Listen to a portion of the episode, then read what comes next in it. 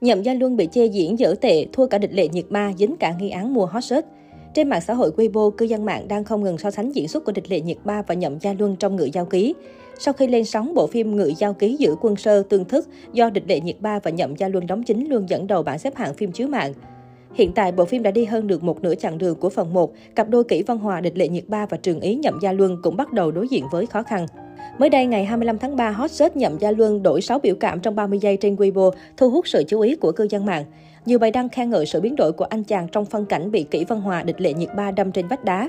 Từ một người cá ngây ngô hoàn toàn tin tưởng vào người yêu, trường ý ngỡ ngàng xen lẫn đau đớn vì bị phản bội. Tuy nhiên, ngay sau khi hot search xuất hiện, cộng đồng mạng có nhiều ý kiến trái chiều.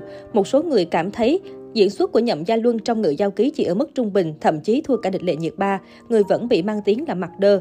Có lẽ nhà sản xuất đã lăng xê hơi khoa trương cho phân cảnh kịch tính trong tập mới nhất, thậm chí có ý kiến cho rằng phía Nhậm Gia Luân tự mua hot search để tăng bốc bản thân. Chưa dừng lại ở đây, trong tập chiến của Ngự Giao Ký, Nhậm Gia Luân cũng bị chê bai diễn xuất trong một phân cảnh đau khổ. Cụ thể, khi chứng kiến cảnh Kỷ Văn Hòa phải chịu đau đớn vì hàng xương, Trương Ý đã đồng ý cắt đuôi cá để đổi lấy thuốc giải. Vốn phải là một cảnh đầy cảm xúc, thế nhưng diễn xuất của Nhậm Gia Luân lại bị đánh giá khá tệ. Thậm chí có khán giả còn cho rằng ở phân cảnh cắt đuôi này, Nhậm Gia Luân diễn còn không tốt bằng lúc bị cắt da cắt thịt trong châu sinh như cố. Trong khi nam chính bị chê đơ thiếu cảm xúc thì vai nữ chính do địch lệ nhiệt ba đảm nhận lại thu về vô số lời khen ngợi.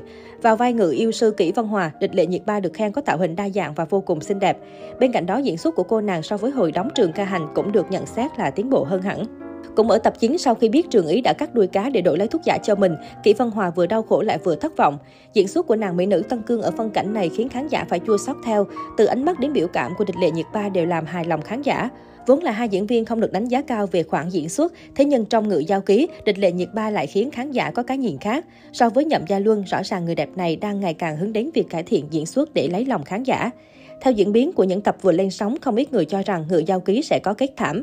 Theo tiết lộ từ nguyên tác, sau khi phản bội trường Ý, Kỷ Văn Hòa bị bắt nhốt ở phủ đại quốc sư trong suốt 6 năm để luyện thuốc. Ở đây, nàng đã bị thuận đức tiên cơ hành hạ cả thể xác lẫn tinh thần, khiến sức khỏe bị tổn hại nghiêm trọng. Trong khi đó, trường Ý đã xây dựng được một đội quân ở phương Bắc để tiến đánh triều đình.